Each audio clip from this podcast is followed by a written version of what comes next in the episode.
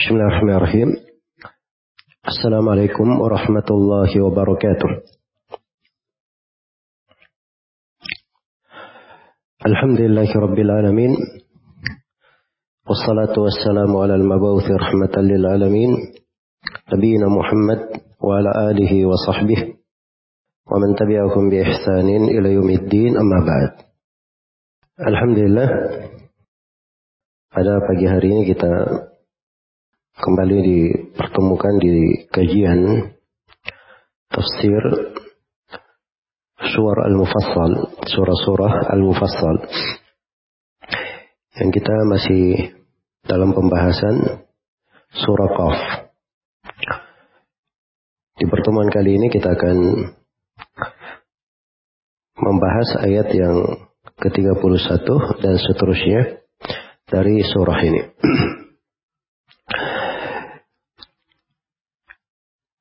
Dikatakan di ayat yang ke-31, A'udzu billahi minasyaitonir rajim. Wa uzlifatil jannatu lil muttaqina ghaira ba'id. Dan sorga didekatkan kepada orang-orang yang bertakwa pada tempat yang tidak jauh dari mereka. Baik. Ini penyebutan tentang sorga yang sebelumnya diterangkan tentang neraka dan bagaimana dahsyatnya neraka tersebut. Dan neraka ini terus meminta tambahan kepada Allah Subhanahu wa taala. Dan sudah berlalu penjelasan tentang hal tersebut. Kemudian di sini diterangkan tentang surga. Dan di sini sebuah kaidah di dalam Al-Quran penting untuk kita cermati dan kita perhatikan. Al-Quran itu mengumpulkan antara dua hal. Tergib dan terhib. Memberi motivasi anjuran dan memberi terhib, memberi peringatan sesuatu yang membuat seorang itu takut terhardik dari melakukan dosa dan maksiat. Iya. Karena itu di pembahasan surah mana pun yang kita baca dari Al-Quran, maka itu didapatkan pada surah itu sendiri ada penyebutan Kebalikannya, jadi kalau disebut sorga, disebut setelahnya neraka. Atau disebut neraka, disebut setelahnya sorga. Atau disebut golongan kanan, disebut setelahnya golongan kiri. Ataupun misalnya ada yang bertanya bagaimana dengan surah Tabbat yada abi lahabi wa tabba. Ini satu surah khusus celaan terhadap Abu Lahab. Jawabannya lihat surah sebelumnya. Surah sebelumnya itu kita jaa Nasrullahi wal Fatah. Nah di situ ada rahasia dari keagungan Al-Quran. Ini dua surah datang di akhir, di penghujung dari Al-Quran. Surah Idza Ja'a Nasrullahi wal Fatah itu tanda ajal Nabi sudah dekat. Dan beliau diperintah, Fasabbih bihamdi rabbika wastaghfirhu innahu kana tawwaba. Diperintah untuk banyak bertasbih dan beristighfar. Dengan hal tersebut akan diraih husnul khatimah. Maka perintah Allah ini dijabarkan oleh Nabi di dalam keseharian beliau. Sehingga bacaan dikir ketika sujud dan ruku itu berasal dari dua kalimat ini. Ini surah anjuran untuk husnul khatimah. Sedangkan tabbat yada abilahu wa tab ini hati-hati dari su'ul khatimah. Su'ul khatimah seperti itu. Itu sudut munasabahnya, kesesuaiannya. Dimaksudnya itu kaidah tetap di dalam Al-Quran. Baca di tempat mana saja, apakah surah khusus, atau berada dalam sebuah surah, ada ancaman pasti dibarengi setelahnya atau sebelumnya dengan sebuah janji. Ada penyebutan sorga, pasti diterangkan juga tentang neraka. Disebutkan orang yang merugi, diterangkan juga pasti orang yang beruntung. Yaitu uslub Al-Quran. Karena itu dalam Al-Quran Allah subhanahu wa ta'ala menyebut dirinya atau mensifatkan dirinya dengan berbagai pensifatan yang menunjukkan hal tersebut. Seperti Allah berfirman, Nabi ibadi anni anal ghafurur rahim. Wa anna adabi huwal adabu huwal adabul alim. Beri kabar gembira kepada hamba-hambaku bahwa aku maha pengampun lagi maha penyayang. Tetapi siksaanku adalah siksaan yang sangat pedih. Jadi gabungkan antara dua hal. Iya digabungkan antara dua hal. Ada siksaan yang pedih dan sebelumnya disebutkan Allah Maha Pengampun lagi Maha Penyayang. Ya, dan ini kaidah kita akan dapati bersama ayat-ayat dan surah-surah yang kita akan baca biidnillahi ta'ala. Karena itu di dalam kehidupan ini ada dua hal yang sangat penting yang harus selalu bersama seorang muslim dan muslimah. Dua hal tersebut adalah al-khawf war raja. Rasa takut dan rasa harapan. Iya. Sebutkan tentang neraka, tentang dahsyatnya, agar supaya kita memiliki rasa takut. Sebagaimana disebut tentang surga, kenikmatannya supaya kita memiliki rasa harapan. Memiliki rasa harapan. Hanya dua jenis dari ibadah yang membuat kehidupan itu menjadi seimbang. Membuat kehidupan itu menjadi seimbang. Dibaratkan oleh sebagian ulama, rasa takut dan rasa harapan ini seperti dua sayap burung. Dua sayap burung yang harus seimbang bersamanya. Kalau dua sayap burung ini bergerak dengan seimbang, maka akan seimbang pula burung tersebut di segala keadaan. Tapi kalau salah satu dari dua sayap burung ini lebih agresif di atas yang lainnya, lebih aktif daripada yang lainnya, maka pasti ada ketimpangan. Pasti ada ketimpangan. Nah, demikian pula di dalam kehidupan itu. Iya. Karena itu selalu dipahami dua kaidah ini. Dan dua dan kaidah ini juga ini meluruskan sebagian kesalahan manusia di masa ini. Ada sebagian manusia dia terlalu berpegang dengan rasa harapan Alasannya kalau jatuh di dalam dosa maksiat, dia bergampangan dengan itu. Karena dia katakan rahmat Allah sangat luas. Allah sangat pengasih, sangat penyayang. Iya. Baik, dan ini keliru ya. Ini jalan keliru. Sudut sebaliknya, ada yang dia punya rasa takut. Takutnya besar. Sehingga rasa takutnya ini membuat dia banyak khawatir berbagai keadaan. Tapi rasa takutnya ini membuat dia sering terganggu di dalam kehidupannya, tidak bergerak, tidak beramal. Nah, ini dua hal yang keliru. Jadi kalau dia punya harapan, tapi di belakang harapan ada rasa takut, dia punya rasa harapan, tetapi tidak memudahkan dia jatuh di dalam dosa, itu rasa harapan yang benar. Rasa harapan yang benar. Tapi kalau dia punya rasa harapan, menggampangkan dia jatuh di dalam dosa, ah, itu harus dia perbaiki. Pasti rasa harapannya ada yang keliru di situ. Sebaliknya rasa takut, kalau dia memiliki rasa takut, membuat dia semakin giat beribadah, nah itu bagus. Itu rasa harap, rasa takut yang baik. Tapi kalau rasa takutnya membuat dia tidak beribadah, terhalang dari ibadah, nah itu rasa takut harus dia perbaiki. itu mungkin berasal dari jiwanya atau berasal dari syaitan. Baik. Jadi dua hal harus bertemu pada seorang muslim dan muslimat. Dia memiliki rasa takut dan rasa harapan. Allah kumpulkan dua hal ini pada jalannya para nabi dan para rasul.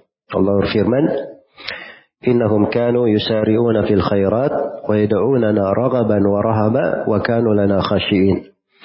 Sungguhnya para nabi dan para rasul itu mereka adalah orang-orang yang bersegera kepada kebaikan.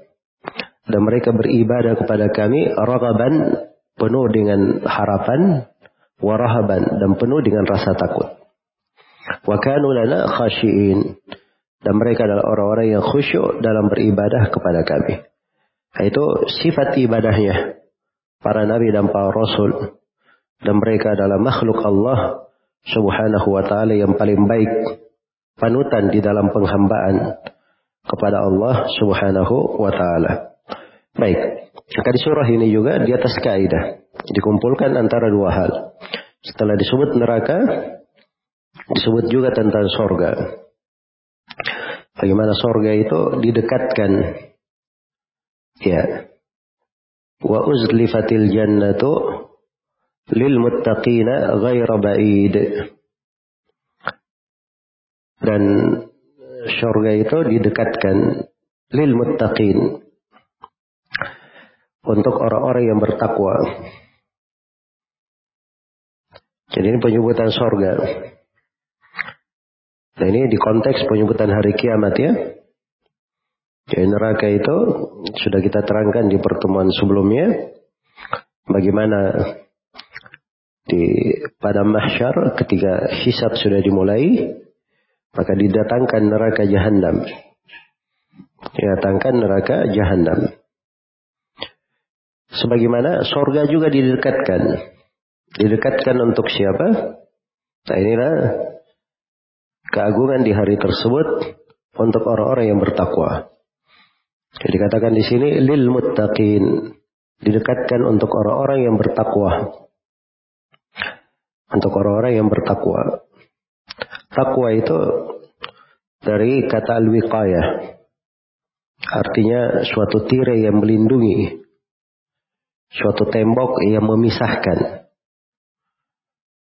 Jadi kalau antara seseorang dan bahaya ada tirai yang melindunginya, ada tembok yang memisahkannya antara seseorang dan neraka kemurkaan Allah, ada tembok yang memisahkan. Nah, tembok ini disebut takwa. Disebut takwa. Iya. Jadi itu pendekatan mana takwa. Dan takwa itu adalah melaksanakan segala yang diperintah dan meninggalkan segala yang dilarang. Melaksanakan segala yang diperintah dan meninggalkan segala yang dilarang. Iya. Itu yang paling dekatnya di dalam makna takwa. Di ayat ini Al-Bagawi menafsirkan lil muttaqin syirk. Al-muttaqin beliau artikan orang yang selalu khawatir, selalu menjauhi kesyirikan. Menjauhi kesyirikan. Iya. Ini salah satu ciri penafsiran Imam Al-Bagawi rahimahullahu taala. Beliau di banyak tempat menafsirkan takwa itu dengan mana-mana yang terkait dengan tauhid. Dengan mana-mana yang terkait dengan tauhid. Iya. Karena pokok dari takwa adalah tauhid. Karena itu kalimat la ilaha illallah disebut sebagai kalimat apa? Kalimat takwa. Disebut sebagai kalimat takwa. Iya. Makanya di surah uh, Al-Alaq itu di tafsir ayat au amara taqwa atau dia memerintah dengan takwa beliau artikan memerintah dengan ikhlas dan tauhid.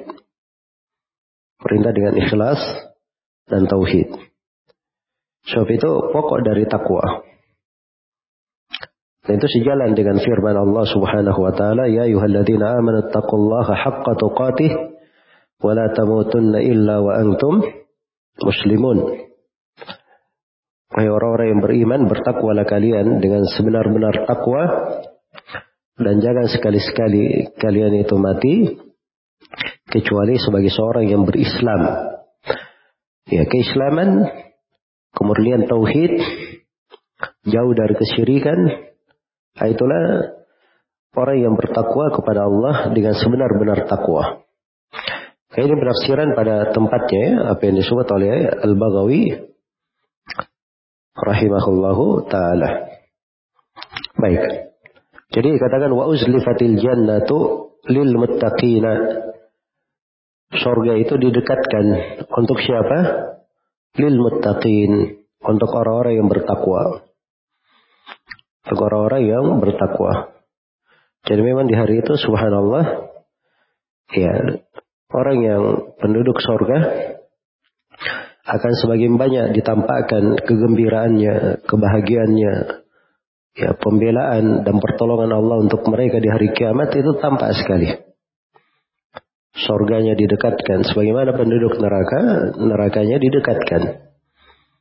Dia lihat neraka di depannya. Tapi untuk orang yang bertakwa, dia juga dia melihat sorga didekatkan. Iya gaira ba'id. Didekatkan gaira ba'id. Pada tempat yang tidak jauh. Iya. Pada tempat yang tidak jauh. Baik. Jadi ini dua makna ya di sini kalau diartikan. Gairo ba'id artinya didekatkan Ya, bukan hal yang jauh begitu. Dengan kedekatan yang tidak jauh. Ya. Karena itu dikatakan oleh orang Arab wa kullu ma atin qarib. Setiap perkara yang akan datang itu dekat. Setiap perkara yang akan datang itu adalah apa? Itu adalah dekat. Iya. Jadi pada hari kiamat itu sorga didekatkan. Tidak jauh. Maksudnya sebentar lagi akan masuk ke sorga. Dan apa yang dekat itu, itu apa yang akan datang itu adalah dekat, tidak jauh. Itu mana yang pertama. Mana yang kedua, itu diartikan tempat. Jadi sorga didekatkan untuk orang yang bertakwa di tempat yang tidak jauh. Di tempat yang tidak yang tidak jauh. Di mana mereka bisa menyaksikan sorga itu. Bisa melihatnya. Berupa kenikmatan. Ya kebaikan, kegembiraan yang ada di dalamnya.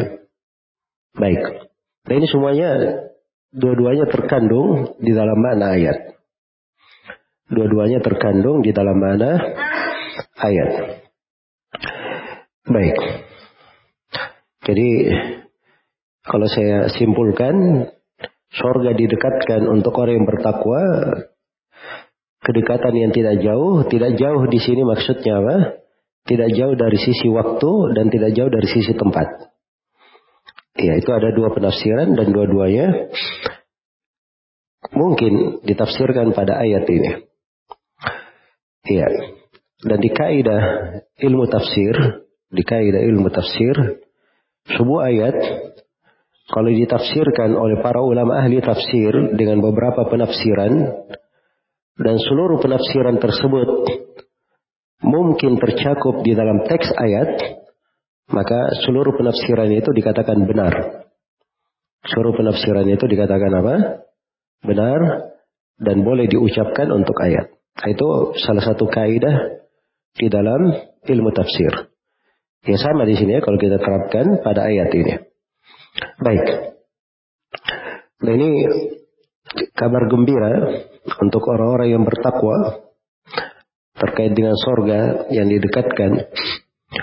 Makanya seorang itu pada amalan-amalan di kehidupan dunia, jangan dianggap sesuatu itu sesuatu yang jauh, sesuatu yang masih lama. Karena seseorang kalau menganggap sebuah perkara itu jauh, lama, itu biasanya langkahnya akan melambat.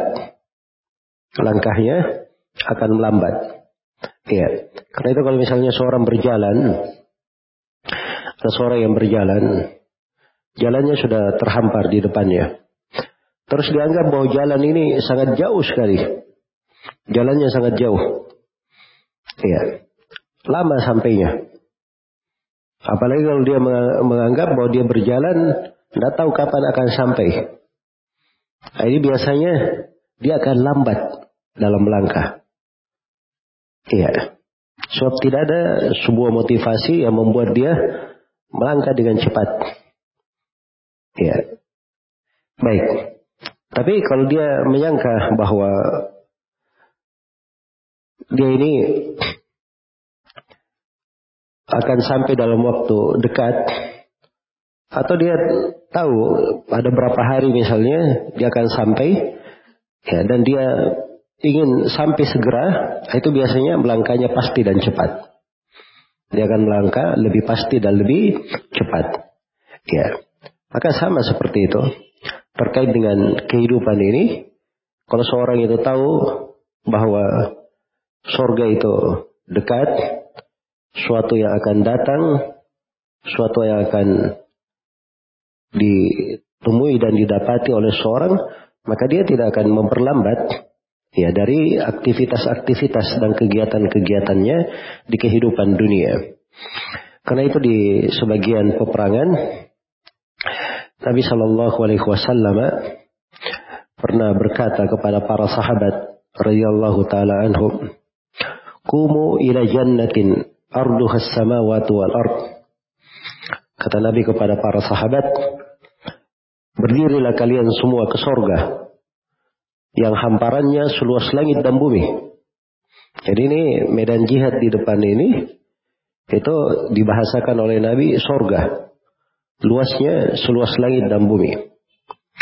Maka seorang sahabat yang hadir di situ yang bernama Umair bin Humam Al-Ansari radhiyallahu taala anhu. Dia berkata ya Rasulullah jannatun arduha samawati wal ard sorga yang hamparannya seluas langit dan bumi. Kata Nabi na'am. Kata Nabi iya. Kata Umar bin Al-Humam radhiyallahu taala anhu bakhin bakhin bakhin bakhin ini kalimat dalam bahasa Arab ya kalau seorang takjub akan sesuatu, iya. Dia menganggap besar sesuatu, dia bilang bahin-bahin. Kalau orang Indonesia kan biasanya kalau di ejaan penulisan dia sebut cik gitu ya. Maksudnya dia sangat takjub ya dengan sesuatu. Maka Nabi bertanya kepada Umar bin Khumam, ya radhiyallahu taala anhu, ma hamaluka atau ma yahmiluka ala qaulika bakhin bakhin. Apa yang membuat kamu berkata bakhin bakhin? Dia berkata, La wallah ya Rasulullah. Illa raja'ata an akuna min ahliha. Kata Umair, tidak ya Rasulullah, demi Allah. Tidak ada maksud apa pun kecuali saya berharap termasuk dari penduduk surga ini. Kata Nabi Shallallahu Alaihi Wasallam, "Fa innaka min ahliha." Engkau termasuk penduduk surga itu. Iya. Maka fa'akhraja tamaratin min qarnihi. Beliau mengeluarkan beberapa korma dari sebuah tempat berupa tanduk, dia simpan kormanya di situ. Dia keluarkan beberapa korma, kemudian dia makan korma itu, dihabiskan. Ya. Kemudian beliau katakan, lain ana itu hatta aku tamarati hadhihi innaha lahayatun tawilah. Ya. Katanya kalau saya masih hidup hingga saya makan korma-kormaku ini, ini kehidupan yang sangat banyak. Kehidupan yang masih panjang. Maksudnya ada sisa, masih ada sisa korma, sebenarnya kalau dikeluarkan, dihabiskan saja. Ya ini sudah dikatakan oleh Nabi kamu penduduk sorga nanti di depan. Maksudnya dia akan mati syahid. Ya maka beliau berkata kalau saya makan korma ini lagi masih panjang hidup saya.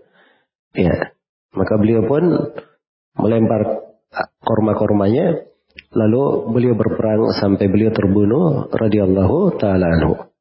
Jadi maksudnya sorga itu jangan dianggap sebagai suatu yang jauh.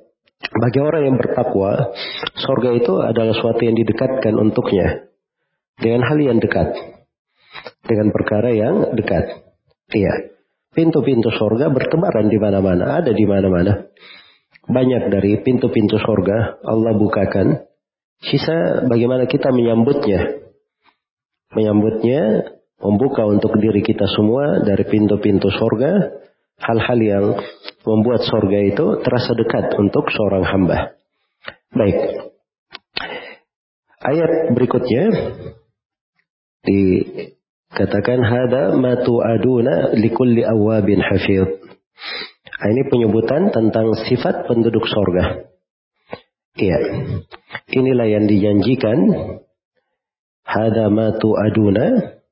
Inilah yang dijanjikan kepada kalian Siapa itu? Likulli awabin hafid. Untuk seorang hamba yang selalu kembali, itu awab, selalu kembali. Hafid. Dan dia selalu memelihara, selalu menjaga ketentuan-ketentuan Allah. Ini dua sifat ya. Ini dua sifat.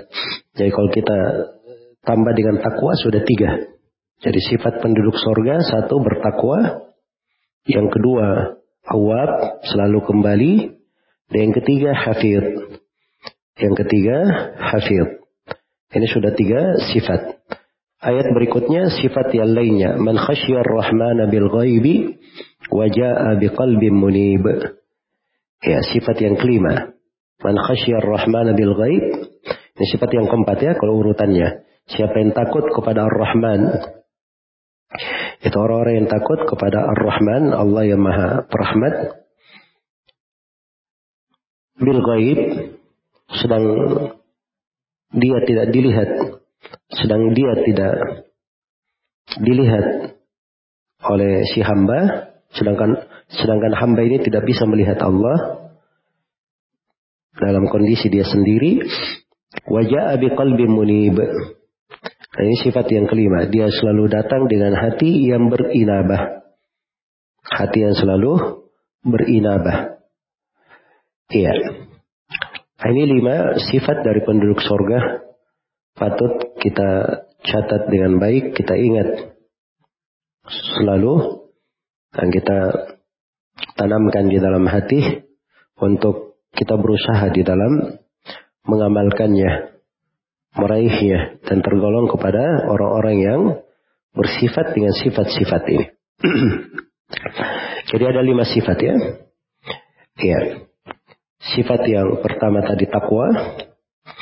Dan takwa ini dari sifat yang sangat agung. Ya. Pokoknya kembali kepada melaksanakan segala yang diperintah dan meninggalkan segala yang dilarang. Baik. Dikatakan hada matu aduna. Inilah apa yang dijanjikan untuk kalian. Apa yang dijanjikan untuk kalian. Al-wa'ad itu janji kebaikan ya. Untuk wa'ad. Kalau wa'id ah, itu baru ancaman. Itu ancaman. Ya, hada matu aduna ini kebaikan janji yang baik yang dijanjikan untuk kalian.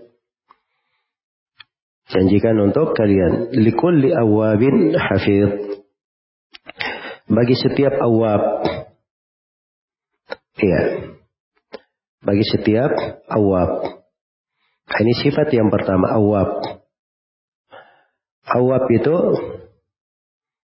adalah orang yang selalu kembali. Dia selalu kembali. Itu kata awab. Dia kembali Kembali bagaimana?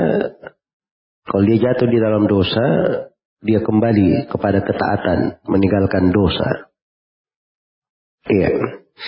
Kalau dia dalam keadaan lalai, Dia kembali artinya dia selalu berzikir kepada Allah Subhanahu wa taala. Iya. Baik. Di antara ulama ada yang mengatakan bahwa awab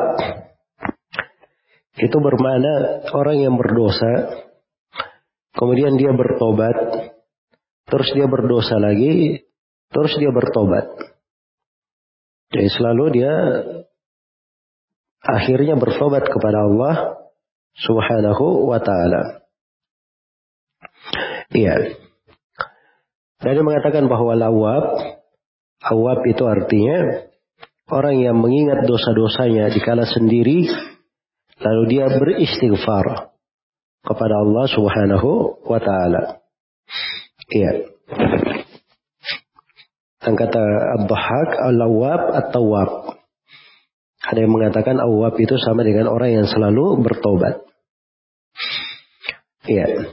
Dan Ibn Abbas menafsirkan Awwab itu adalah orang yang rajin mengerjakan sholat. Karena itu sholat abduha, sholat abduha itu di antara penamaannya disebut sholatul awabin. Sholatnya orang-orang yang awab. Kembali. Jelas ya? Baik.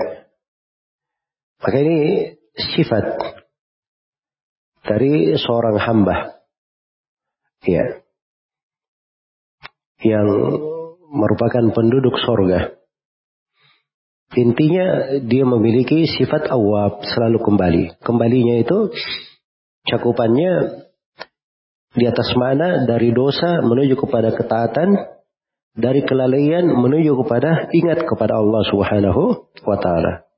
Itu cakupan umum yang mengumpulkan kata awab. Iya. Jadi kalau seorang hamba dia selalu memiliki sifat ini, memiliki sifat awab, pada saat dia jatuh di dalam dosa, dia tidak lama di dosanya. Iya. Dia selalu kembali kepada Allah subhanahu wa ta'ala. Kalau dia berada di dalam sebuah kelalaian, maka dia segera mengingat. Segera mengingat dan kembali kepada Allah subhanahu wa ta'ala. Iya. Karena itu di antara sifat orang-orang yang bersegera kepada sorga. Alladzina idza fa'alu fahishatan aw zalamu anfusahum dzakarullaha fastaghfaru lidunubihim. Wa man yaghfiru dzunuba illa Allah. Wa lam yusirru ala ma fa'alu wa hum ya'lamun. Orang-orang yang apabila mereka mengerjakan kekejian atau membalimi diri diri mereka, Membalimi diri itu artinya berbuat dosa. Dosa terhadap dirinya atau dosa terhadap orang lain. Dakarullah. Maka sifatnya dia segera mengingat Allah. Begitu dia mengingat Allah, fastaghfaru lidunubihim. Maka mereka beristighfar terhadap dosa-dosa mereka. Karena tidak ada yang mengampuni dosa kecuali Allah. Walam yusirru ala ma fa'alu. Dan mereka tidak terus menerus di atas dosanya. Ya. Yang masalah itu bukan orang yang jatuh di dalam dosa kemudian tobat. Sebab hamba jatuh di dalam dosa itu memang sudah ketentuan Allah terhadap manusia. Dia pasti ada jatuh di dalam dosa dan apa? Dan kesalahan. Iya. Karena itu di antara hikmahnya ketika seorang itu jatuh di dalam dosa dia sudah rasakan pahitnya dosa, prahara dari dosa itu. Bagaimana kelam dan gelapnya dosa. Akhirnya begitu Allah beri untuknya taubat, dia lebih giat di dalam beribadah, lebih takut lagi untuk jatuh di dalam dosa. Nah, itu dari sifatnya juga orang-orang yang bertakwa seperti itu. Karena itu di ayat lain dikatakan wal walladina atau innal ladina taqau إذا مسهم طائف من الشيطان تذكروا فإذا هم مبصرون Sungguhnya orang-orang yang bertakwa apabila disentuh gangguan oleh syaitan, Maksudnya dijerumuskan oleh syaitan jatuh di dalam dosa. Ya, tadakkaru. Maka mereka segera mengingat. Faidahum mubsirun. Maka mereka pun sudah melihat dengan jelas. Ya, memandang dengan pandangan yang tajam. Kan Nabi Shallallahu Alaihi Wasallam bersabda, "La yuldagul mu'min bijuhrin wahidin marratain." Seorang mukmin itu tidak jatuh di dalam lubang binatang buas sebanyak dua kali. Ya, kalau dia pernah jatuh satu kali, itu sudah dijadikan pengalaman bagi dia. Untuk kali berikutnya dia sudah tahu ini lubang binatang buas. Tidak boleh saya jatuh lagi. Nah, itu sifat orang yang bertakwa. Sifat orang yang bertakwa. Jadi di antara sifatnya mereka itu tidak selalu di dalam dosa. Yang menjadi masalah itu ya bukan orang jatuh dalam dosa kemudian tobat. Yang menjadi masalah adalah orang yang jatuh di dalam dosa kemudian dia selalu di atas dosanya. Selalu di atas dosanya. Tidak mau kembali dan tidak bertobat kepada Allah. Jelas ya, karena memang dosa juga punya bahaya. Yang apabila seorang jatuh di dalamnya, hati itu dibuat semakin kelam dan hitam. Iya. Nah, itu di di sahih Muslim dikatakan innal abda ya innal abda tidak adna badamban seorang hamba kalau dia berbuat sebuah dosa nukitat fi qalbihi nuktatun sauda maka dititikkan ke hatinya titik hitam dititikkan ke dalam hatinya di titik hitam baik ini riwayat yang saya baca bukan di sahih Muslim tapi ini di apa namanya di Musnad Imam Ahmad di Sunan Tirmidzi. Jadi kalau sudah dititikkan di hatinya titik hitam, terus dia menjadi hitam hitam hitam sampai seluruh hatinya itu menjadi kelam. Nah, kalau sudah menjadi kelam, itulah ar-rain yang disebut di dalam ayat. Kalla barrana ala kulubihim. Itu ar-rain. Tapi wa idza istaghfara wa kalau dia beristighfar kepada Allah dan bertobat, Sukila qalbuhu. Maka hatinya pun dibersihkan. Menjadi cerah lagi. Menjadi cerah lagi. Nah, ini kalau dia kembali. Ada istighfar, ada tobat, kembali kepada Allah. Maka hatinya menjadi cerah lagi. Menjadi cerah lagi. Iya. Karena itu subhanallah hati ini memang suatu hal yang besar ya. Segumpal daging di dalam diri. Tetapi ini pokok perkara. Di antara pokok perkara di dalam kehidupan. Nah itu salah satu letak yang dilihat oleh Allah pada diri kita. Makanya menjaganya, memeliharanya, itu dari hal yang sangat penting sekali. Baik, jadi sifat yang pertama ya, atau sifat kalau di takwa terus ditambah ini berarti ini yang kedua, awab, selalu kembali selalu kembali. Iya. Kalau antum baca beberapa kisah Nabi, atau sebagian Nabi disebutkan bahwa dia memiliki sifat awab. Iya. Memiliki sifat awab. Orang yang selalu kembali. Iya. Dan ini sifat-sifat yang agung dari ubudiyah. Dari penghambaan kepada Allah subhanahu wa ta'ala. Kemudian sifat yang ketiga, hafid. Dia selalu menjaga. Selalu menjaga, selalu memelihara. Iya. Menjaga. Apa artinya menjaga? Kata Ibnu Abbas radhiyallahu taala anhu, dia menjaga perintah Allah dengan melaksanakan perintah. Iya. Baik. Dan datang juga dari Ibnu Abbas, beliau berkata, menjaga artinya dia menjaga dosa-dosanya. Jadi kalau sudah jatuh di dalam dosa, dia jaga dosa-dosa itu. Jangan sampai dia kembali lagi melakukannya dan jaga dia jaga dirinya selalu beristighfar dari dosa tersebut. Selalu beristighfar dari dosa tersebut. Iya. Baik. Itu dari Ibnu Abbas radhiyallahu taala anhu. Qatada menafsirkan menjaga dengan penafsiran yang lain. Juga indah. Menerangkan makna menjaga. Hafid, kata Qatada, itu artinya dia menjaga setiap hak yang Allah titip padanya. Dia jaga setiap hak yang Allah titipkan kepadanya. Ya. Nah ini kalimat besar ya dari Qatada. Rahimahullah. Karena tidak ada seorang pun di antara kita kecuali ada hak-hak Allah yang Allah titipkan pada kita. Iya. Ada hak yang teragung dan terbesar. Dan ini adalah hakullahi alal abid. Hak Allah terhadap segenap hamba. Yaitu kita beribadah kepada Allah semata dan tidak berbuat apa? Kesyirikan. Nah, ini yang paling pokok untuk dijaga. Paling pokok untuk apa? Dijaga dan dipelihara. Tauhid seseorang hamba. Dan jangan sampai dia jatuh di dalam apa? Jatuh di dalam kesyirikan. Iya. Ini kalau dibahasakan dengan harta, iya. Ini pokok modalnya. Ini pokok modal dia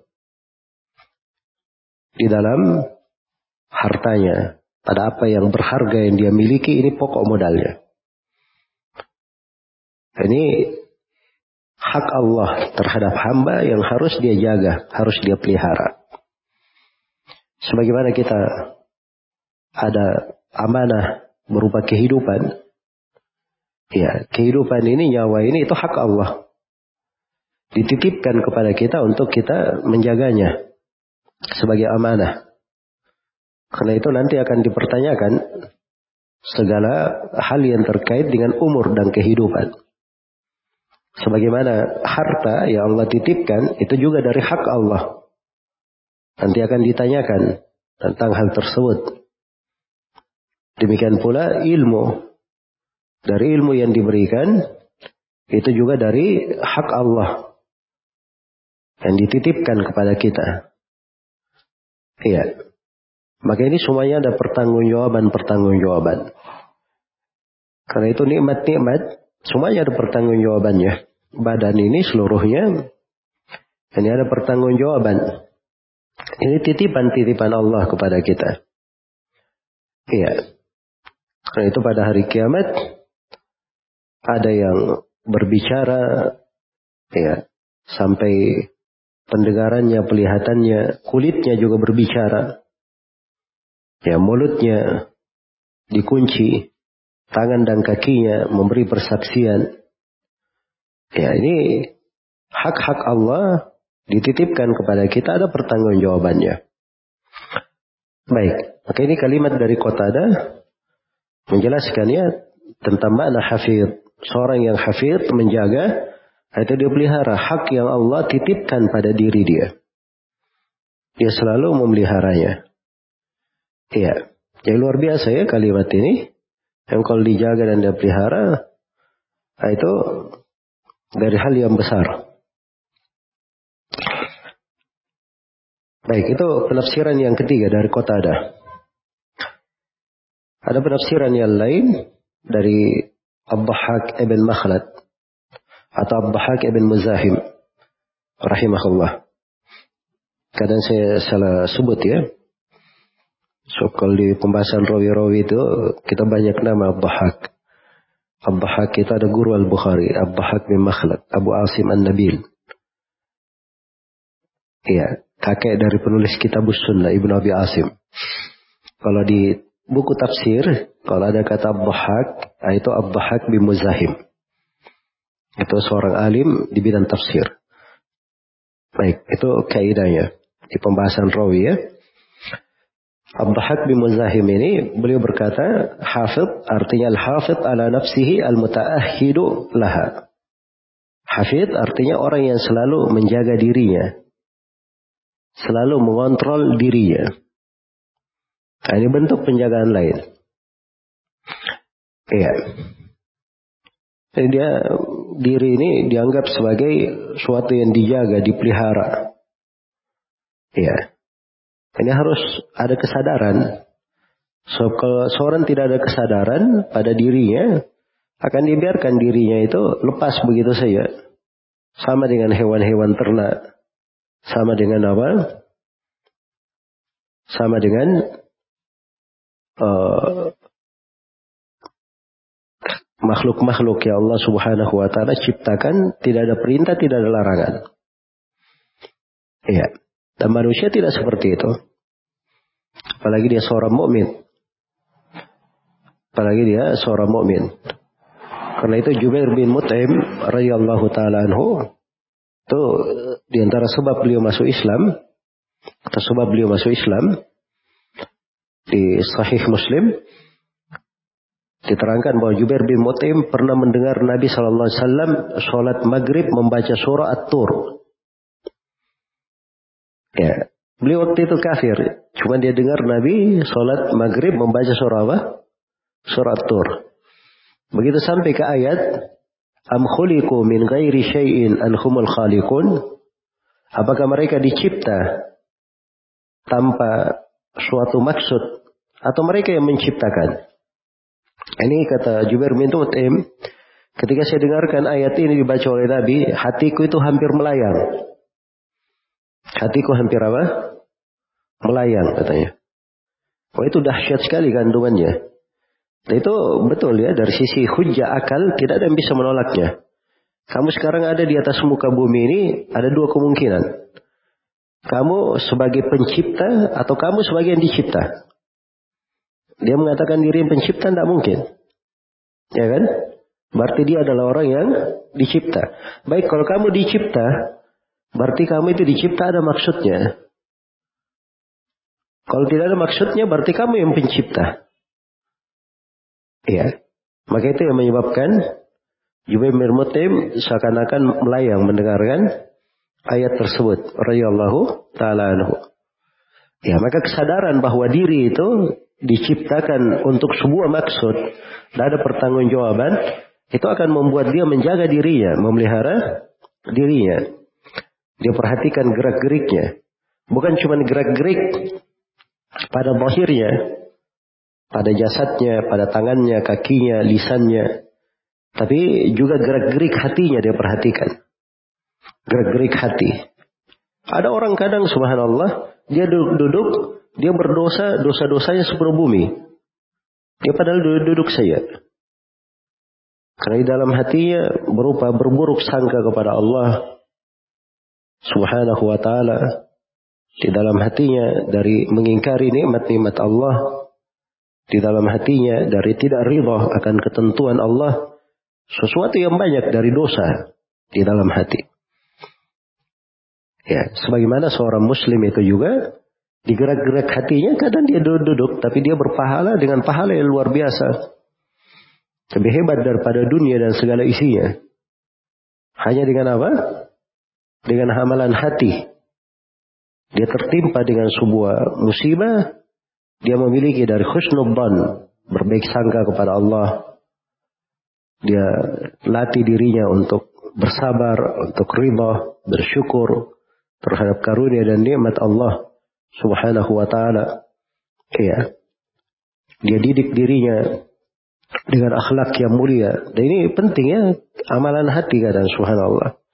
Kadang kita dalam hidup itu kadang tidak sadar jatuh di dalam dosa-dosa. Jatuh di dalam dosa-dosa.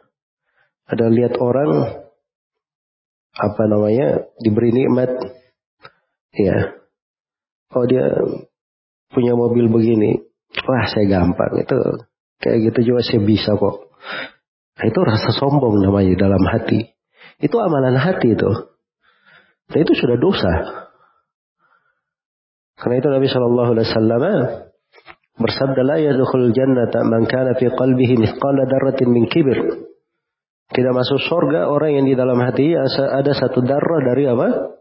Kesombongan. Ya. Ketika Nabi ditanya, Ya Rasulullah apa maknanya sombong? Kita punya sendal bagus, pakaian bagus. Apa kita bersombong? Kata Nabi bukan itu. Tapi sombong adalah batarul haq wa gantun.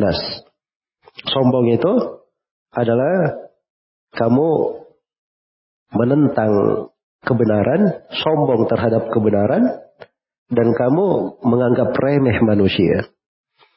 Jadi jangan sekali-sekali dalam hidup itu seorang itu menganggap dirinya lebih baik daripada yang lain. Itu bentuk kesombongan. Iya. Orang lain itu walaupun dia berdosa misalnya, berbuat maksiat, mungkin pada orang tersebut ada kesalihan yang lebih baik daripada diri kita. Yang lebih baik daripada diri kita. Karena itu seorang muslim dia harus jaga dirinya. Dari bentuk penjagaan dia hindari dirinya dari hal-hal yang seperti ini. Itu hal yang membahayakan diri, membahayakan jiwa. Nah, itu penafsiran Abdahak bin Muzahim di sini termasuk penafsiran-penafsiran yang detail ya dari ilmu para as-salaf rahimahumullah. Ya. Baik. Jadi beliau katakan al-hafid ala nafsihi al-muta'ahidu laha. Yang menjaga dirinya dan selalu apa namanya memperhatikannya. Asy-Sya'bi berkata al-muraqib. Ini mirip ya. Syabi mengatakan al-hafid artinya al-muraqib. Dia selalu mengawasi dirinya. Kalau Sahal bin Abdullah Tasturi beliau katakan al-muhafid ala ta'ati wal awamir. Orang yang menjaga dirinya di atas ketaatan dan perintah-perintah. Iya, menjaga dirinya di atas ketaatan dan perintah-perintah. Baik. Jadi itu beberapa penafsiran dari para as-salaf rahimahumullah taala terkait dengan ayat ini. Itu sifat yang ketiga ya yang disebutkan di dalam surah ini. Iya. هذا ما توعدون لكل أواب حفيظ من خشي الرحمن بالغيب وجاء بقلب منيب Kalau di tafsir Muyassar dikatakan di ayat 31-nya وقربت الجنة للمتقين مكانا غير بعيد فهم يشاهدونها زيادة في المسرة لهم dan sorga didekatkan untuk orang yang bertakwa ke sebuah tempat yang tidak jauh dari mereka. Maka mereka menyaksikan sorga itu sebagai tambahan kegembiraan untuk mereka. Ini sudah berlalu ya, ini salah satu penafsirannya terkait dengan ayat. Yuqalu lahum hadha alladhi kuntum tu'aduna ayyuhal muttaqun likulli ta'ibin minad dunub. Dan dikatakan kepada mereka, inilah yang dijanjikan untuk kalian wahai orang-orang yang bertakwa bagi setiap orang yang bertobat dari dosanya. Dari awab, awab di sini ditafsirkan kembali dari dosa. Dan itu sudah kita terangkan ya. Salah satu dari penafsiran. Iya. Hafid likulli ma qarrabahu ila rabbih min al-fara'id wa ta'at. Ya, dia juga hafid, dia menjaga segala hal yang mendekatkannya kepada Robnya dari kewajiban dan ketaatan-ketaatan. Nah, ini bagus ya penafsirannya, dia kumpulkan beberapa penafsiran yang telah kita sebutkan tadi. Baik. Ya. Ya dalam ilmu tafsir itu termasuk hal-hal yang paling indah di dalam kehidupan sebenarnya. Dari ilmu yang paling indah. Coba orang membaca dari penafsiran, ada menafsirkan begini, ada menafsirkan begini, menafsirkan begini. Itu tidak membuat bingung. Tapi menambah keluasan seseorang memahami ayat-ayat Al-Quranul Karim. Jelas ya? Kadang kalau seorang masuk di pembahasan fikih ada tiga pendapat, empat pendapat, kadang agak apa namanya bingung ya di dalam menentukan yang kuatnya mana, sisi pendalilannya dan seterusnya. Tapi kalau di dalam ilmu tafsir itu bentuk-bentuk perbedaannya bukan perbedaan yang bertentangan, tapi saling melengkapi. Hal-hal yang saling melengkapi, saling memperindah dan memperluas mana. Baik. Kemudian di ayat berikutnya, Man khasyar rahmana bil ghaibi wa ja'a qalbin munib. Ya, siapa yang takut kepada Ar-Rahman? Di tafsir Muyassar dikatakan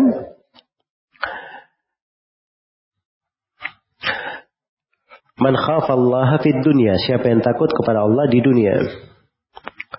Walukiyahu yawmal qiyamah. Dan dia juga takut berjumpa dengan Allah pada hari kiamat. Atau bisa dibaca walakiyahu yawmal qiyamah biqalbin ta'ibin min dunubihi. Lalu dia menghadap kepada Allah, berjumpa dengan Allah pada hari kiamat dengan hati yang kembali dari yang bertobat dari dosa-dosanya. Iya. Baik.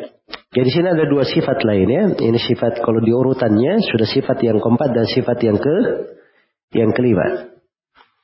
Iya. Baik. Jadi katakan man khasyiyar rahmana bil ghaib. Siapa yang takut kepada Ar-Rahman bil ghaib. Iya. Di sini dibahasakan dengan khasyah. Dibahasakan dengan khasyah, rasa takut. Rasa takut itu, khasyah itu, itu rasa takut disertai dengan pengetahuan terhadap siapa yang dia takuti.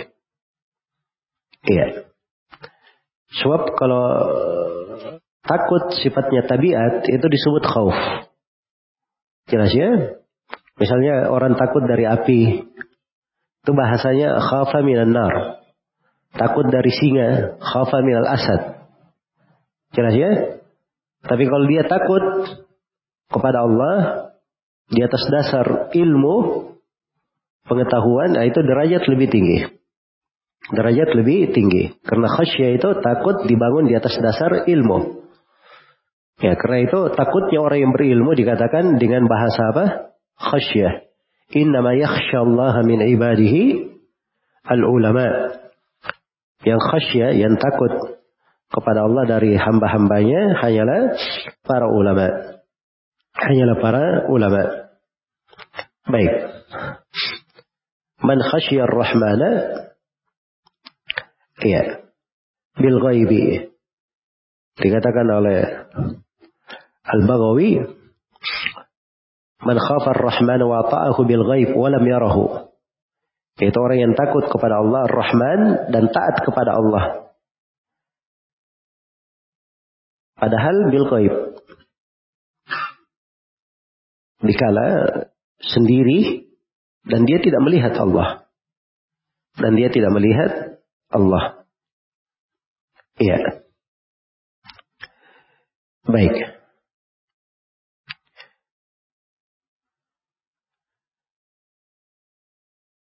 Man khasyar rahman bil ghaib.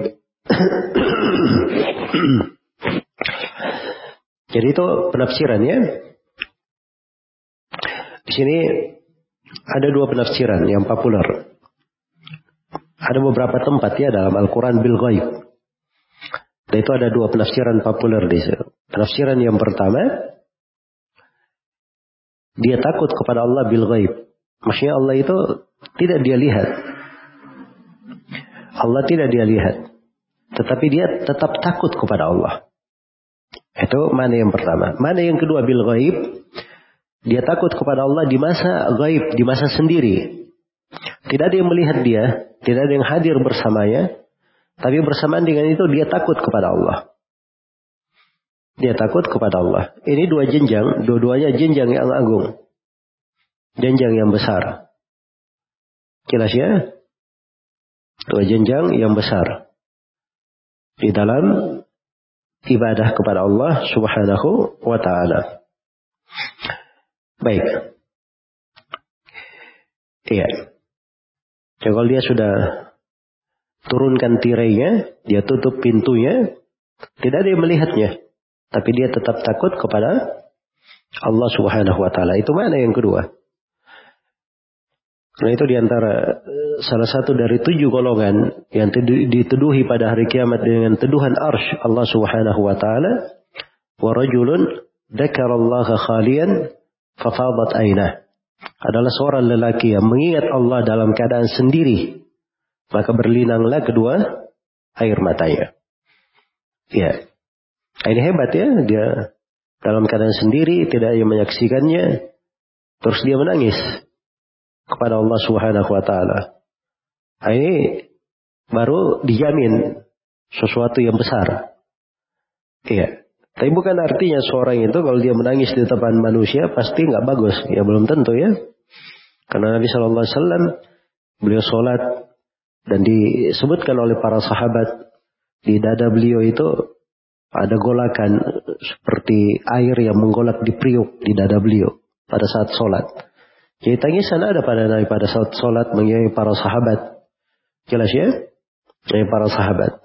Tapi kalau kita kembali mengukur kepada diri sendiri, itu ukuran seorang itu tangisannya karena Allah apabila dia di kondisi dia sendiri, dia mengingat Allah, maka berlinang air matanya. Jelas ya? Ini kondisi-kondisi besar yang agung yang dimiliki oleh seorang hamba. Baik. Iya, man khasyar rahmana bil ghaibi. Sifat yang keempat ya, siapa yang khasya, dia takut kepada Ar-Rahman. Bil ghaib, dia punya khasyah. Ya, dia punya khasyah.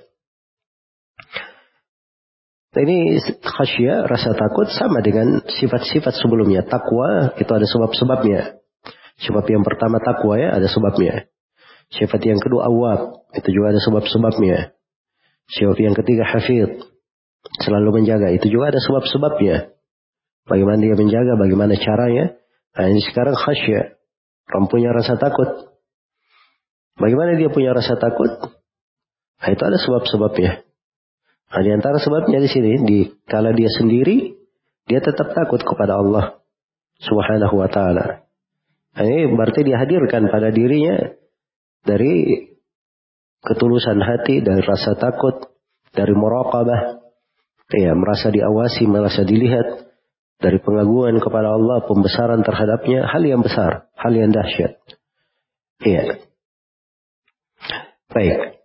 Kemudian yang terakhir, wajah qalbi munib.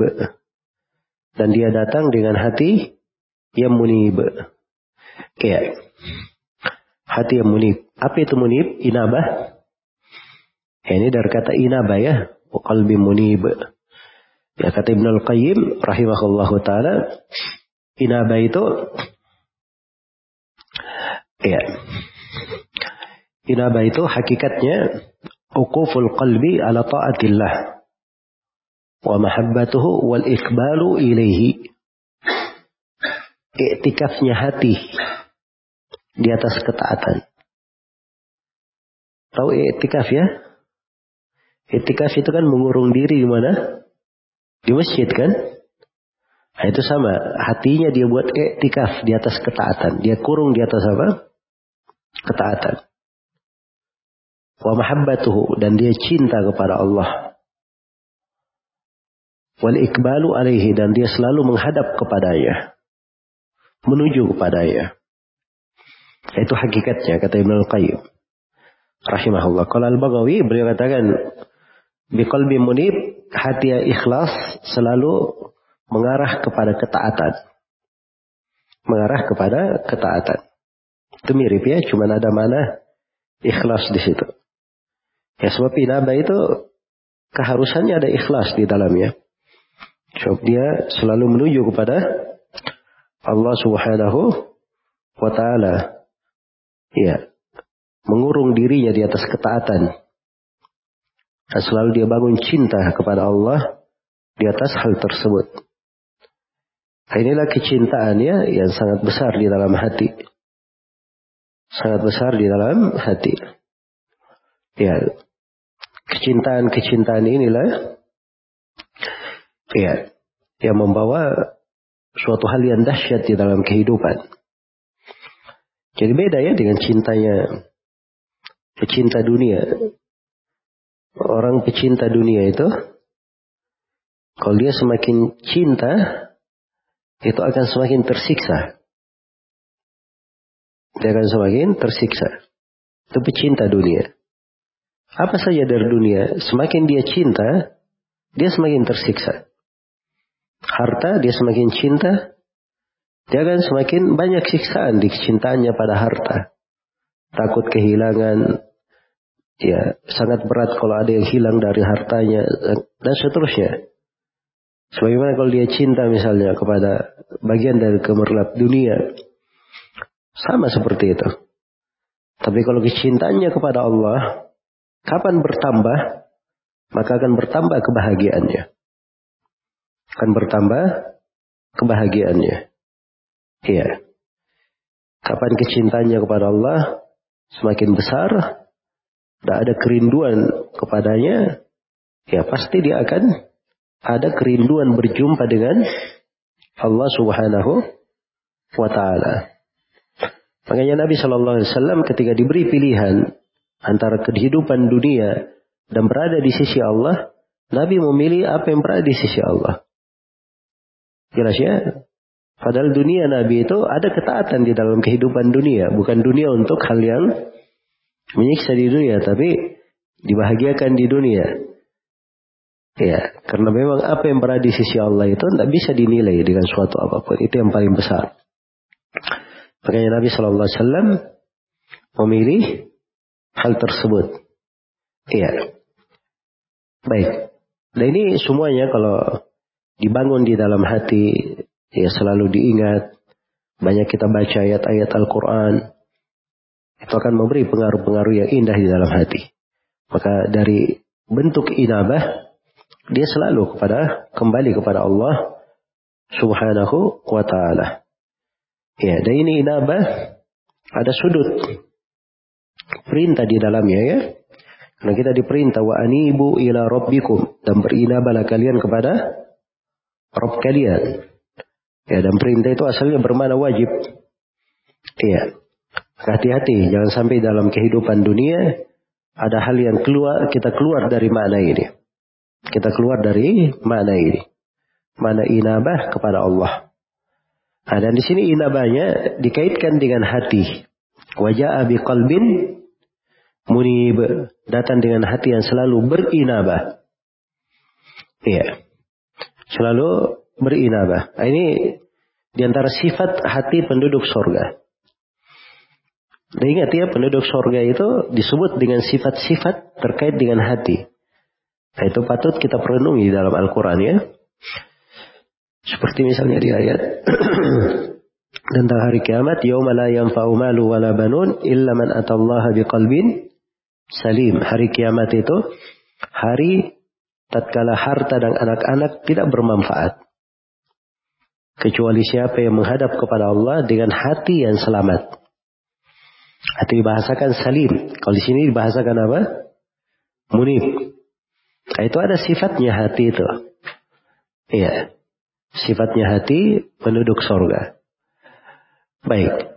Makanya hati kalau dia dicuci, digembleng di atas cahaya keimanan, di atas tuntunan Al-Quran dan Sunnah akan menjadi indah hati itu.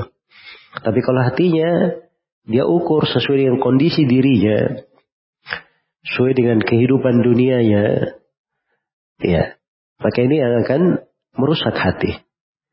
Tapi kalau hatinya dia didik di atas tuntunan Al-Quran dan tuntunan Rasulullah Sallallahu Alaihi Wasallam itu selalu baik hatinya. Insya Allah Taala akan selalu baik hati tersebut. Iya. Jadi ini lima sifat penduduk sorga yang dikatakan kepada mereka sorga. Setelah itu di dua ayat terakhir diterangkan tentang bagaimana keindahan penduduk sorga ini. Udhuluha bisalam, dalika yaumul khulud. Masuklah kalian ke dalam sorga itu dengan penuh keselamatan. Dengan penuh keselamatan. Dalika yaumul khulud. Itulah hari kekekalan. Kalian akan kekal di dalamnya. Ini diperintah ya penduduk sorga masuk ke dalam sorga. Ya. Dengan penuh keselamatan. Diringi dengan keselamatan. Apa artinya keselamatan? Dia selamat dari siksaan, selamat dari kepedihan, selamat dari kesedihan, selamat dari kekhawatiran, selamat dari rasa takut. Iya. Itu di antara bentuk-bentuk keselamatan. Karena itu di dalam Al-Quran disebutkan ya beberapa kondisi penduduk sorga. Alhamdulillahilladzi azhaba al-hazan.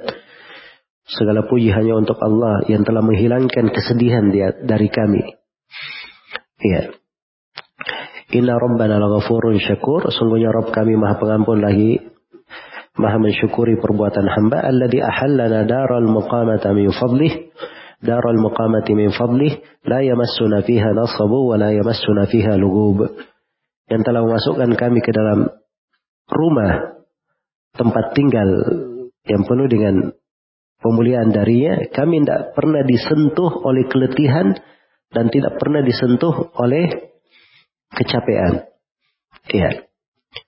Hatinya juga diselamatkan. Wa naza'na ma fi sudurihim min gil. Dan kami cabut segala gil yang berada di hatinya. Jelas ya? Nah, itu selamat. Boleh ditafsirkan begitu, selamat dari segala adab, selamat dari segala kepedihan, selamat dari segala gunda gulana, kesedihan dan semisal dengannya. Dan boleh diartikan bisalam, masuklah dengan salam, maksudnya dia masuk, malaikat memberi salam kepada mereka. Iya. Diberi salam, orang malaikat, atau sebagian dari mereka memberi salam kepada sebagian yang lainnya memberi salam kepada yang lainnya. Karena itu di para malaikat disifatkan ketika masuk ke dalam penduduk sorga, menjumpai penduduk sorga, malaikat itu menjumpai mereka di setiap pintu. Malaikat berkata, Salamun alaikum bima sabartum. Selamat bagi kalian karena kesabaran kalian. Ini perhatikan kalimat itu. Selamat bagi kalian karena kesabaran kalian. Sorga itu memang perlu kesabaran. Dan memang kesabaran ini yang berbuah di hari akhirat. Ya. Dan tentang penduduk sorga, dikatakan la yasma'una fiha lagwan wala ta'thima illa qilan salaman salama. Kecuali ucapan salaman salama. Ini masuk di dalamnya sebagian dari kaum mukminin memberi keselamatan terhadap sebagian yang lainnya. Iya. Dalika yaumul khulud. Tadi mengatakan bisalam, masuk dengan salam, artinya selamat dari hilangnya nikmat. Maksudnya nikmat itu akan kekal bagi kalian. Kalian akan selamat dari kesirnaan. Kalian akan selamat dari hilangnya nikmat. Ya, artinya kalian akan kekal di dalam sorga. Dalam nikmat Allah. Dalika yaumul khulud. Itulah hari kekekalan. Ya. Ini penjelasan tentang hari kiamat. Karena di hari kiamat itu hari kekal, abadi. Penduduk sorga kekal di dalam sorga, sebagaimana penduduk neraka kekal di dalam neraka. Baik. Dan sudah kita sebut ya di sebagian pertemuan bahwa pada pada pada saat penduduk sorga sudah masuk ke sorga, penduduk neraka sudah masuk ke, sorga, eh, ke neraka, maka kematian didatangkan antara sorga dan neraka dalam bentuk kambing. Ya, ditanyakan kepada penduduk sorga, kalian kenal ini? Penduduk sorga berkata, kami kenal wahai Rob, itu kematian. Penduduk neraka, kalian kenal ini? Mereka berkata, kami kenal wahai Rob kami. Itu adalah neraka. Maka saksikanlah. Ya, uh, itu adalah kematian. Maka saksikanlah, kematiannya pun disembelih dan mati. Jadi kematian sudah disembelih, sudah mati. Maka diteriakkan kepada penduduk sorga, wahai penduduk sorga, kekekalan tidak ada kematian selama-lamanya. Wahai penduduk neraka, kekekalan tidak ada kematian selama-lamanya. Maka penduduk sorga bertambah kegembiraan dan penduduk neraka, nasallallahu alaihi bertambah kesedihan dan kepedihan. Iya. Makanya disebut di sini hari kekekalan. Alhamdulillah. Ya, itu masuk.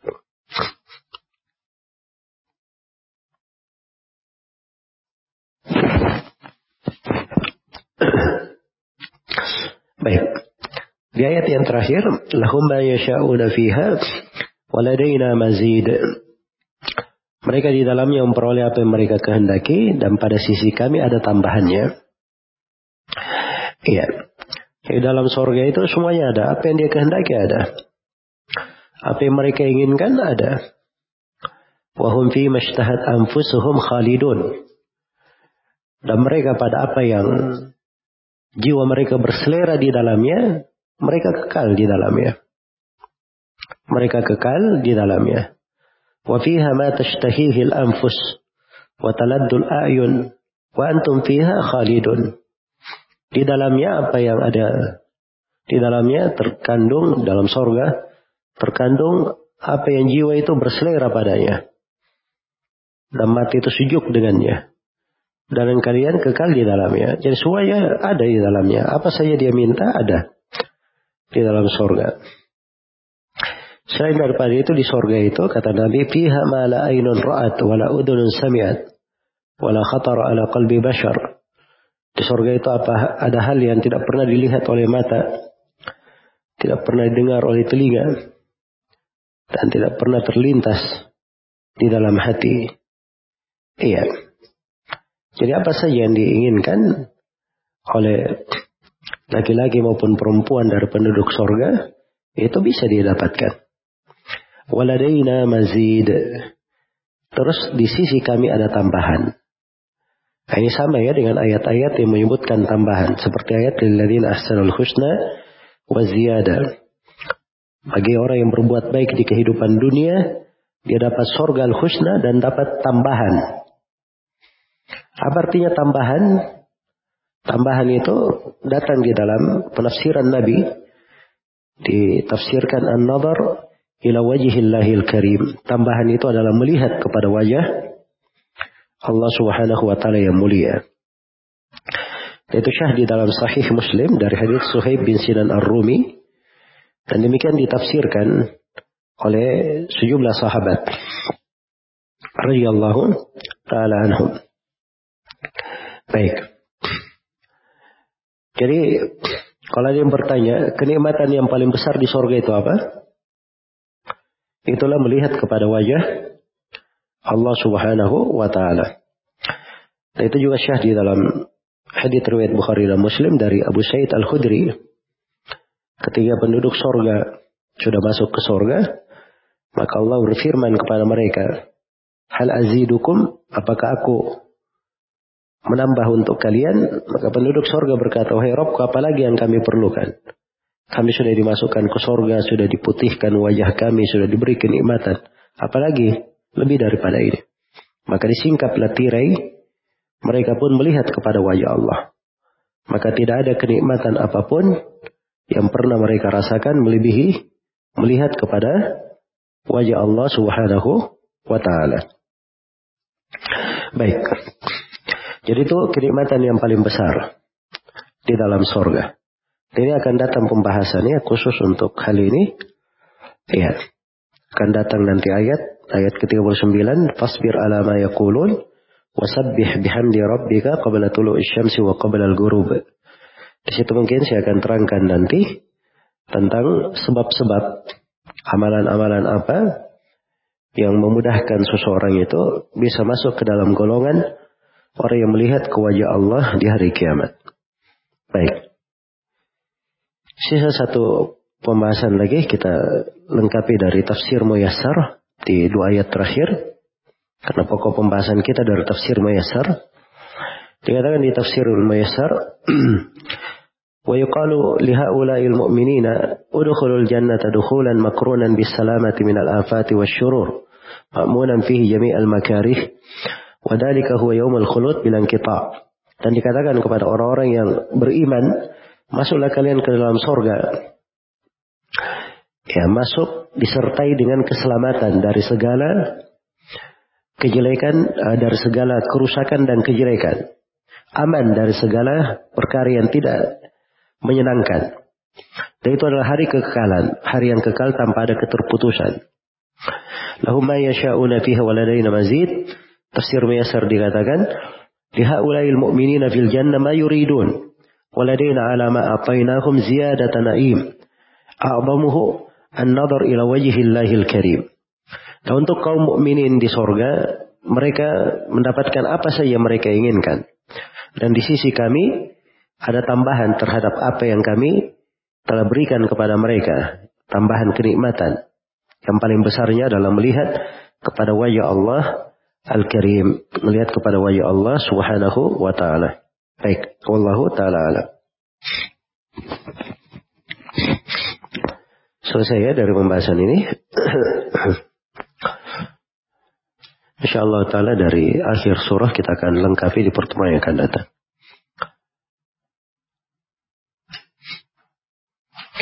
Ada pertanyaan sampai sini?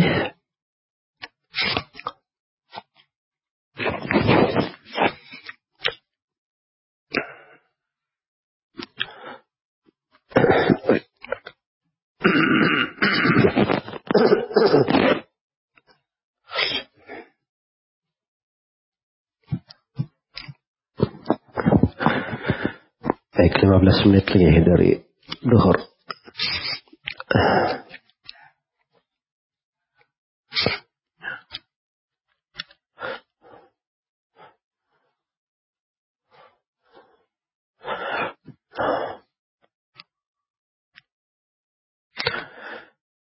Bagaimana seorang hamba merasa neraka dekat sehingga dia selalu khusyuk kepada Allah.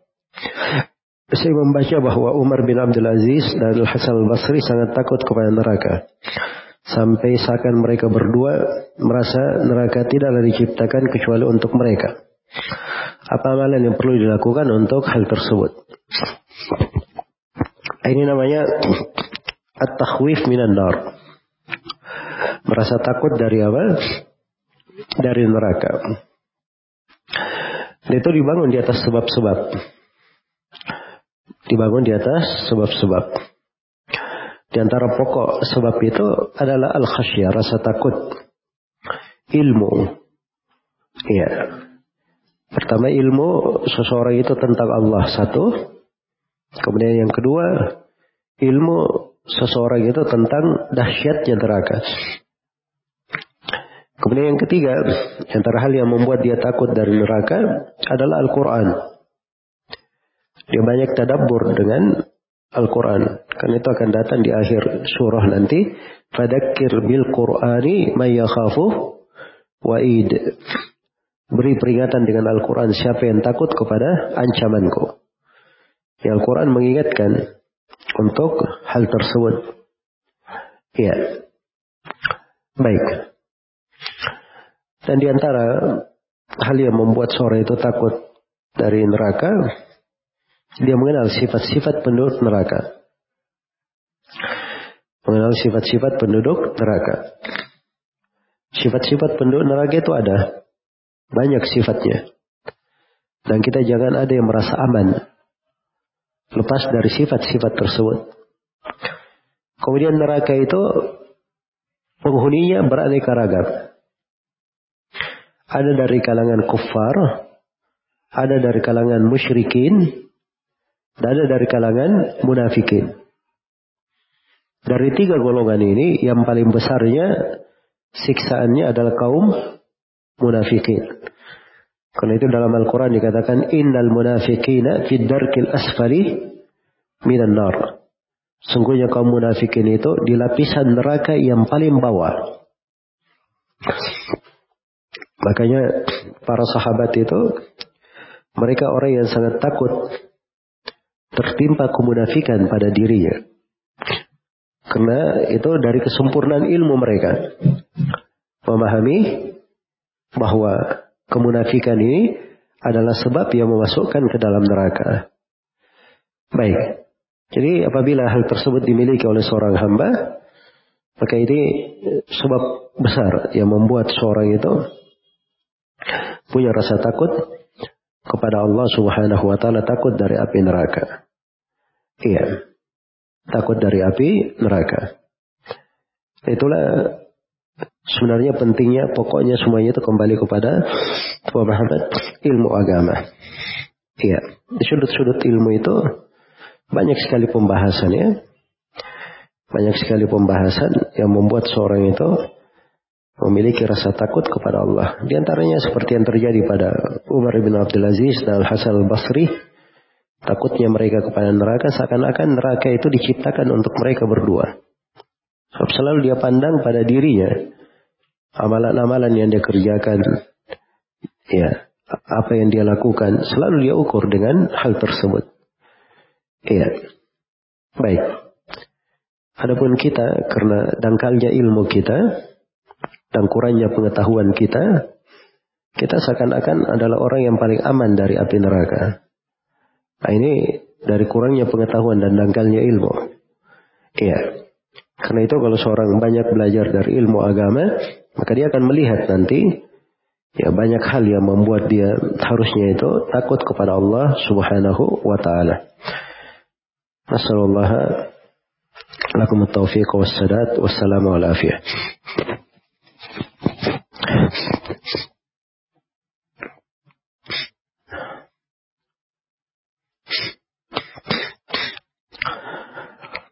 Apa hukum seorang membuat catatan dosa-dosa yang dilakukan dirinya pada hari tersebut supaya dia merasa lebih hina saat bertobat kepada Allah di setiap harinya. Gak ada masalah ya, bagus itu dia seorang dalam introspeksi diri, dalam apa namanya menghitung kejelekan terhadap dirinya, diberi keluasan pada hal yang bermanfaat di dalam mengontrol dan memperbaiki diri tersebut. Yang penting sesuai dengan apa yang disyariatkan. Ya kalau di kondisi yang seperti itu tidak apa-apa ya. Tapi jangan seperti modelnya orang-orang sufi. Ya. Pernah dengar ceritanya tukang curi di WC? Sarikul Hammamat. Itu disebut oleh Abu Hamid Al-Ghazali. Katanya ada seorang yang dia dipandang oleh orang sebagai orang yang salih, orang yang baik. Maka dia khawatir akan dirinya dia khawatir akan apa? Dirinya.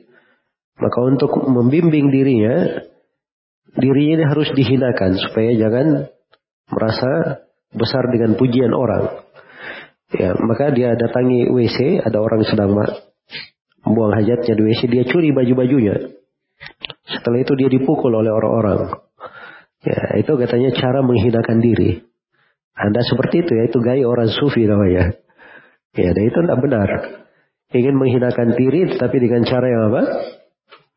Cara yang tidak disyariatkan dengan melanggar perintah Allah. Nah, itu tidak ada yang seperti itu di dalam kehidupan beragama. Ya, tapi jadi kalau yang disebut oleh penanya di sini sebatas dia apa namanya introspeksi diri, bertobat dari kesalahan, berhati-hati ya terhadap dosa-dosa, maka itu adalah hal yang baik insyaallah taala. Terkadang kita atau saya bisa menghadirkan rasa takut kepada Allah dalam keadaan melakukan ketatan dan meninggalkan dosa. Kemudian saya mencoba untuk menghadirkan rasa mahabbah. Dan bagi saya ini adalah cara yang ampuh. Karena biasanya orang yang cinta tidak akan meninggalkan apa yang dicintainya. Apakah benar pernyataan ini? Semuanya semuanya benar ya. Mahabbah itu ada satu sudut yang betul mengajak kepada Allah. Rasa takut juga seperti itu.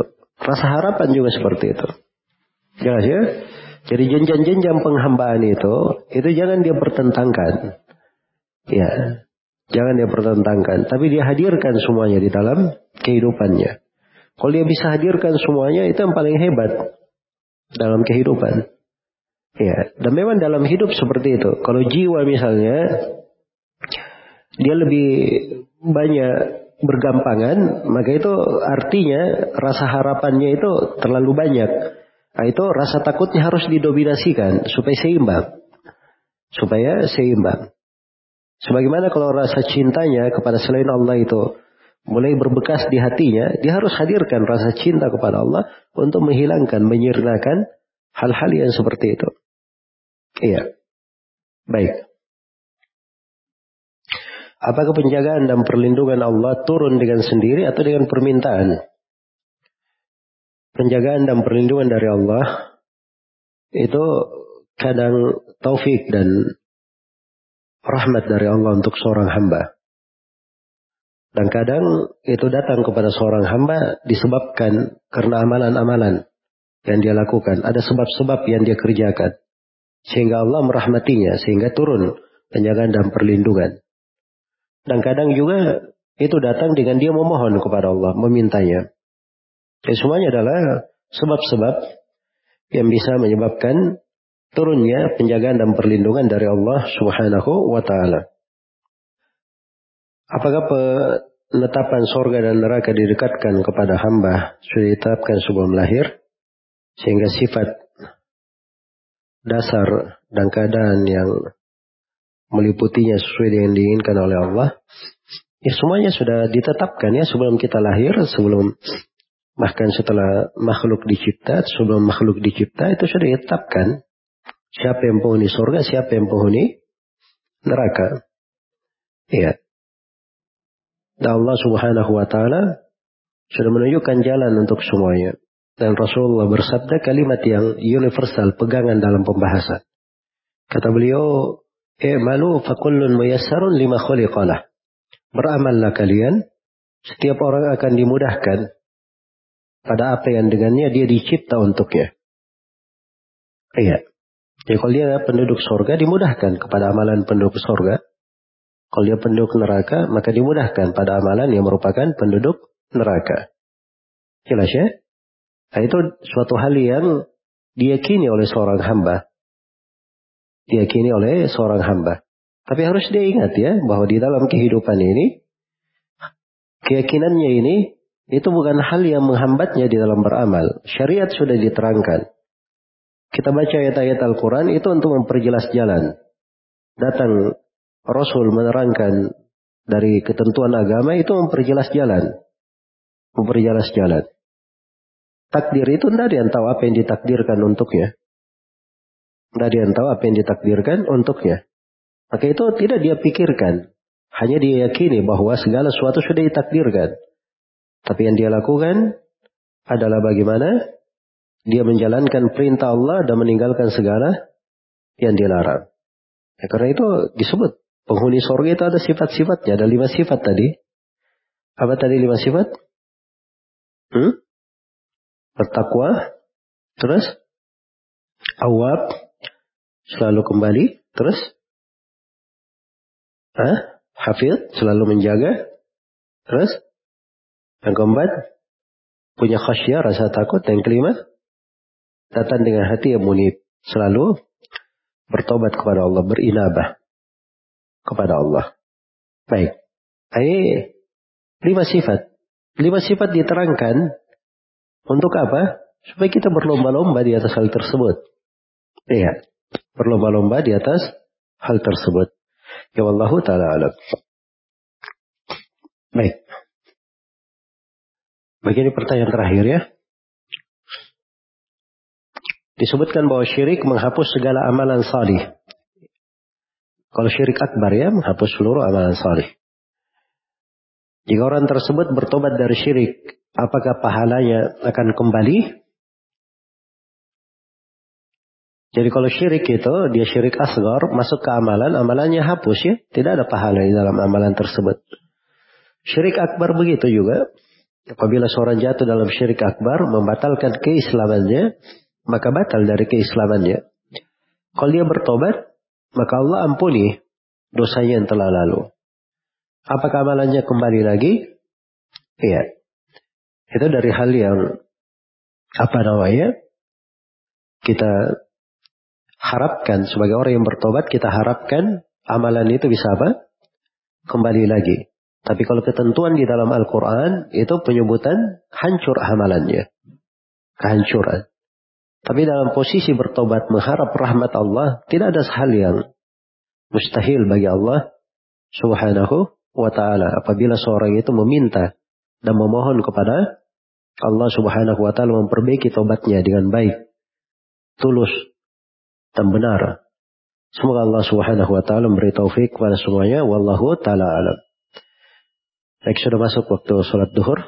Ini mungkin yang bisa dikaji di pertemuan ini. Wallahu taala alam. Subhanakallahumma wa bihamdik asyhadu an la ilaha illa anta astaghfiruka wa atubu ilaik. Walhamdulillahi rabbil alamin. Wassalamualaikum warahmatullahi wabarakatuh.